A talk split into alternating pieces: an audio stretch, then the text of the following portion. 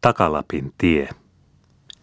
Tuhatmutkainen luiro oli vanhan sompion parhain kesäkeino, kun piti erämaihin kuljetella kuormia, taikka saatella matkamiehiä, taikka sauvoa ja soutaa Lapin virkaherroja, milloin ylös kohti korpimaita, milloin kohti alamaita. Erämaa joki oli pitkä ja ankara, alaspäinkin lasketella, sati sitten sauvoa ylöspäin. Venemies sai itse olla jutona, ja ylimaihin yritettäessä virta vielä puski vastaan, minkä jaksoi, koskissa kohta vihaisena höyryten. Venemiehenkin se pani höyryämään. Hartiavoimalla ja selkähöyryllä noustiin luiro ja luiron kosket. Viikkokausin saatiin rähjätä ryöppyisellä virralla ennen kuin oli käyty Kemijärvellä. Vielä monin verroin pitempi ja vaivalloisempi oli jokiretki Kemin suulle, meren rannalle, joka oli jossakin kaukana – hyvin kaukana tuhansien mutkien, koskien ja korpien takana, kohta kuin toisessa maailmassa. Ei sellaisia retkiä tehty turhan takia.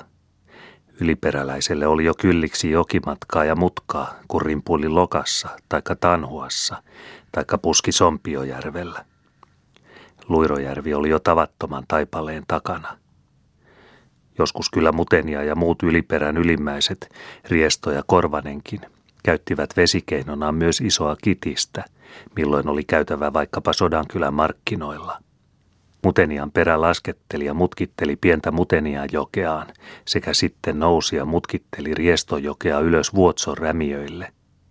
Siellä yritti keino katketa, kun Riesto käännähti tuntureihin.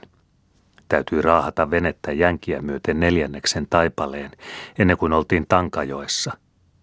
Sitten jo taas päästiin laskettelemaan myötäistä – Tanka veti kitiseen ja kitinen kohti kirkon kylää. Kovia koskia kyllä oli matkalla ja monia mutkia, mutta virta oli myötäinen, vastainen palattaessa. Raskas keino tämä oli, mutta täytyi taivaltaa, kun oli erämaalaiseksi luotu, eikä parempaakaan ollut. Välin vainajakin, korpivaelluksensa päättänyt, sai viimeisenä maailmanvaelluksenaan kiertää kitisen keinoa – mutta kun liikuttiin keveenä jalkamiehinä, heinäkenkää heiluttaen, kontti vain kantamuksena, ojustettiin luiron pitkät metsämutkat, korvasesta polkaistiin pilkoitettua käymätietä suoraan poikki kiveliön lokkaan, ja lokasta taas vaellettiin kyläselän vanhan markkinasiljon sivuitse Tanhuaan. Täältä kuljettiin edelleen kohti Sivakkamaata, Kairalaa, Pelkosennientä ja Kemijärveä – taikka asian ollen käännyttiin Tanhuasta poikki Kairaan sekä asteltiin Kiurujärven, Kelujärven ja Siurumaan kautta Sodankylän kirkolle. Samoja kesäpolkujen maita taivalsi ikivanha Takalapin talvitie. Ajettiin alamaista käsin Kemijärveltä pitkin Kemijokea Pelkosenniemeen ja sitten Luiroa myöten, jokimutka toijustaen, Luiron kylille Sivakkamaahan ja Tanhuaan. Ajoi talvinen alamaailma tänne toistakin tietä – Torniosta oli hyvä nousta yli Torniolle, sitten sieltä kääntyä ja taivaltaa poikki Kairojen Kittilän kautta Sodankylään sekä edelleen Kelujärven ja Kiurujärven ohitse Luirolle ja Tanhuaan.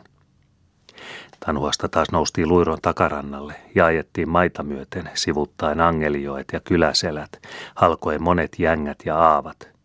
Oli pespisti jänkää, purnuaapaa, suikelota ja kierroselkää – Maantiesuvannosta taas lasketeltiin vähän luiroa, ojustettiin poikki niemen lokkaan, levähdettiin kylässä ja taas puhallettiin pellikotsamoita, kaippaskaltioita, aapramijänkiä, naarasaapoja pitkin Korvasenäjän hoitoihin. Korvasesta jälleen ojustettiin monia maita ja vaaroja ylittäen sekä aapoja halkoen, Seitäjärven aapa, Tinkiaapa, Kaita-aapa, Karapuljuun luirolle tunturien kuuluviin. Sieltä edelleen ajettiin kynttiläjänkiä, kankaita ja vaarojen laitoja pienelle Luirojärvelle. Täällä suurien tunturien tyvillä, takalapin porteilla, jo voitiin levähtää. Oli täällä petäjäisellä kankaalla, järven etelärannalla pieni autiotupa, oli ainakin jo 1700-luvulla. Se oli muinaisten matkamiesten ja markkinamiesten vanha majatalo. Asujaimeton tupa vastasi kyllä kylmältä, kun sinne astuttiin, mutta sittenkin se jo etäältä viittoi ja kumotti lumikinoksista kuin harmaa kotipirtti. Rätisevä tuli, joka kohta loimotti tuvan arinalla keskellä permantoa, lämmitti kuin kotoinen roihu. Tunturituvan turvissa oli hyvä levähtää ja sitten taas lähteä jutamaan kohti takalappia. Luirojärven takarannalta, maantielahesta, noustiin maihin ja upottiin tuntureihin. Mennä tuherrettiin maantiekurua poikki Saariselän jylhän, lumisen ja pahtaisen autiomaan, jossa monet synkät tunturipäät katsoivat oudoissaan. Tunturien yöpuolella, takalapin äärillä, juti tie Aittajärvelle, kävi Suomujoen autiotuvalla ja taas ajoi edelleen Akujärvelle sekä sieltä Inariin, taikka toisaalle kohti Ruijan rantoja, näytämöä ja reisivuonoa. Vanha talvitie oli mitattu ja määrätty neljännestolpin. Puiset neliskulmaiset patsaat, kolmatta kyynärää korkeat, seisoivat tien ohessa oppaina ja vartioina. Ja patsaiden päämulikka oli veistetty lohenpyrstölle. Joku mulikkapää on vieläkin pystyssä ja hahmollaan, ainakin Abramin jängällä korvasen ja lokan välillä. Pilkkapetäjätkin olivat tien ja tien kävijäin oppaina – Pitkät kylkiläikät puhalsivat pihkaa ja vilkuttivat valkoista puun kummaltakin sivulta, näyttäen tienkeinoa sekä menomiehelle että takaisin tulijalle. Jotkut isot ikäpetäjät koettavat vieläkin hoitaa vanhaa virkaansa, vaikkei tietää enää paljoa tunnu, eikä kovin pilkkaakaan. Harmaana kolona se on painunut melkein umpisukkeloon. Kesäkaudet Lapintie saa olla omissa oloissaan. Kulki kuka kulki, kulkekoon niin kuin haluaa. Mutta talvella tie oli Jumalan ilmojen ja sompiolaisten hoidoissa. Pakkanen pani pohjat, taivas pudotti kelin, ja talviset lumiuhot riepoittivat tukkoon syvimmätkin jäljet, joita vasta jotkut markkinamiehet taikka muut kulkijaimet olivat ahkioillaan auranneet syvään lumikinokseen. Sompionukkojen piti tikoittaa aavat ja jängät, jotta matkamies umpihangessa ja lumipyryssäkin pysyisi oikealla keinolla. Joka ukolla oli määrätty tieosansa. Näinpä 1765 oli tien tikoittajina pelkosta, araa, mustaa, kilpimaata, luiroa, peunaa, perttusta ja oinaajussaa. Kurisian Andareksen osa ulottui taljanleikkauksen selästä poikki katkaisemaan. Keitsanhannun tie päättyi karhakkakaartoon, josta taas Nebloslokan Jussa tikoitti herrakaltion jänkään. Mustan Andareksen osana oli naarasaapa – ja suuvan pieran piti huolehtia tynnyrikummusta Koputuslammen törmään sekä koko Sompion yhteisesti Koputuslammen törmästä aina Inarin rajalle luppukuruun asti viisi vanhaa peninkulmaa. Moni mies muinoin ajeli tätä Lapinkorpien yksinäistä keinoa, ajeli pakkasen käsissä kärvistellen, lumipyryssä tohmertaen, ollen alituisesti aivan Jumalan ilmojen ja käyräsarvisten jutojensa armoilla, ympärillä armoton erämaa, Vaelsi aikoinaan Esaias Felman, vaelsi myös herra Gabriel monet kerrat, vaelsi moni muukin hengenmies, joka oli saanut osakseen kaukaisen takalapin paimenen viran. Jaakko Felman kijuti kauas tunturien yöpuolelle, kaikkein kauimmas ja korkeimmalle, meni ja tuli useat kerrat. Samaa keinoa sieltä taas palattiin, sati palattiin. Aina joku sinne uupui ja upposi, Jälkeläisiä vain jäi tunturien taakse lappeena elämään. Ei jaksanut pappi riepu laittaa lapsia lannanmaahan opinteille. Kohta satapeninkulmainen lapinkorpi pakkasineen ja lumiuhojen umpeen ajaminen teineen oli läpikäymätön erämaa köyhän Lapin papin lapsiparvelle.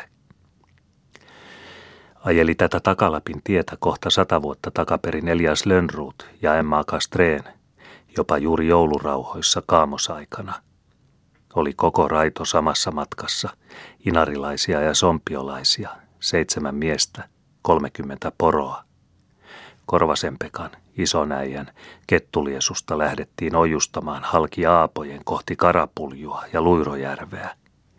Neljä, viisi päivää rähjättiin tunturimaissa ja erämaissa, lumipyryssä ja pakkasessa, maattiin rakovalkealla auki taivaan alla, maattiin Suomujoen autiotuvassa – Aatonaattona lähdettiin Korvasesta ja kolmantena joulupäivänä päästiin Inarin Pielpajärven pappilaan. Samaa tietä ajelivat maakunnan kauppasaksat, kun kävivät Inarin ja Utsioen markkinoilla, taikka veivät ruijaa voita, poronlihoja ja taljoja sekä riekkoja. Alamaihin ajettiin taas joskus tornioon ja kemin suuhun asti. Hitaasti liikkui pitkä kuormitettu raito. Voi hyvin vierähtää parikin viikkoa, kun metsäperäläinen raitoineen käydä junnasi Sodankylän kirkolla.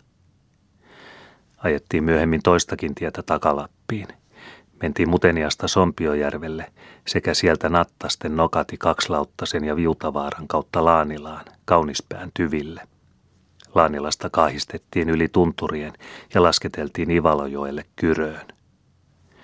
Tätä tietä jutivat kymmenet Sompion ja Keminkylän ja koko Korpiperän voiraidot ja kaupparaidot, jutivat polvarijaakot ja saukaaperit sekä muut isot markkinamiehet. Kulkivat samaa keinoa myös sadat Ruijarannan kalamiehet. Alamaailmasta päin heitä tuli, toisia aina Kuusamosta ja Vienankarjalasta asti. Keväällä Matin ja Marian väliviikoilla oli suuri meno, miestä ja naistakin oli aivan köytenä nousemassa.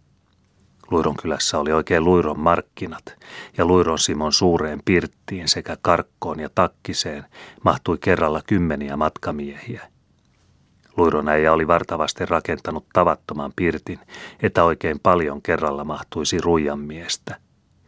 Mahtuikin neljä viisisyliselle lattialle kansaa ja tarkeni. Pirtin tavaton kiuas nieli sylin täysin tervashonkaa ja puhalsi lämmintä pirtin täysin, lattiasta lakeen asti. Ja Luiron markkinaan aikana pirtti oli aina kulkijaa täynnä. Toisia meni, toisia oli tulossa ja kyytiä kysyttiin. Kymmenin poroin heitä lennätettiin tunturien taakse. Lappalaisiakin tuli aina Inarista asti raitoineen, ja ruijankävijä istui joka ahkiossa, kun lapinukko lähti ajamaan kohti ylimaita. Lokanantin emäntä Ontueva, Korvasen Pekan tytär, oli koko kulkukansan tuttu. Eevalla oli hyvät puheet ja ruokaa pöytä täynnä, ei syötävä loppunut kesken. Kaikki matkamiehet tunsivat Eevan ja sanoivat – nyt lähdetään Lokkaan, Ontuevan taloon. Kyläläiset olivat pitkin kevättalvea varta vasten rakennelleet isoja jokiveneitä, kolmilaitoja. Sodankylän Hannun Matti oli alussa ollut oppimestarina. Tarvitsikin metsäperäopastusta, sillä ominopein kopelletut veneet olivat pieniä pahaisia kaaroja, joilla keikuteltiin vain kotivirroilla ja Sompiojärvellä mutta sitten ruvettiin tekemään oikeita jokisoutuja ja mentiin joskus koko joukolla ruijan kalamiehiä vastaan Sompiojärvelle. Kerrankin lokkalaiset soutivat kuudella purrella, riesto viidellä, korvanen neljällä ja muteniakin oli mukana. Kaikki veneet olivat ruijankävijäin ostettavina. Jäämeren kalamiehet maksoivat rahat, työnsivät sompiolaisen järveen ja lähtivät soutamaan – Vene toisensa perästä lähti ujuttelemaan, veneessä miestä minkä kantoi. Ja lasketeltiin joskus aina kemiin asti. Mutta jäätiin joskus taipaleellekin, vaikka vene oli sompion kummuilla varpehittu ja pantu laitoihin läikän varraa. Jäi kerran, taisi olla 1862, Luiron ylikönkääseen 12 miestä, kun 18 oli laskemassa, Tervolan kolmosen Jussi perämelassa – Miehet kyllä tahtoivat, kun kovaa köngästä lähestyttiin. Maalle pitää tässä mennä. Uusi vene ja vanha kivi, perämies vain suurenteli ja laski könkääseen. Lasketti pitkin kovia kuohuja, jo päästätti pahalle kivelle, ja siinä oli miesten meno. Hukkuneita vedettiin koskenalta mies toisensa perästä. Mutta kolmosen Jussia ei vedetty koskaan. Luiro vei.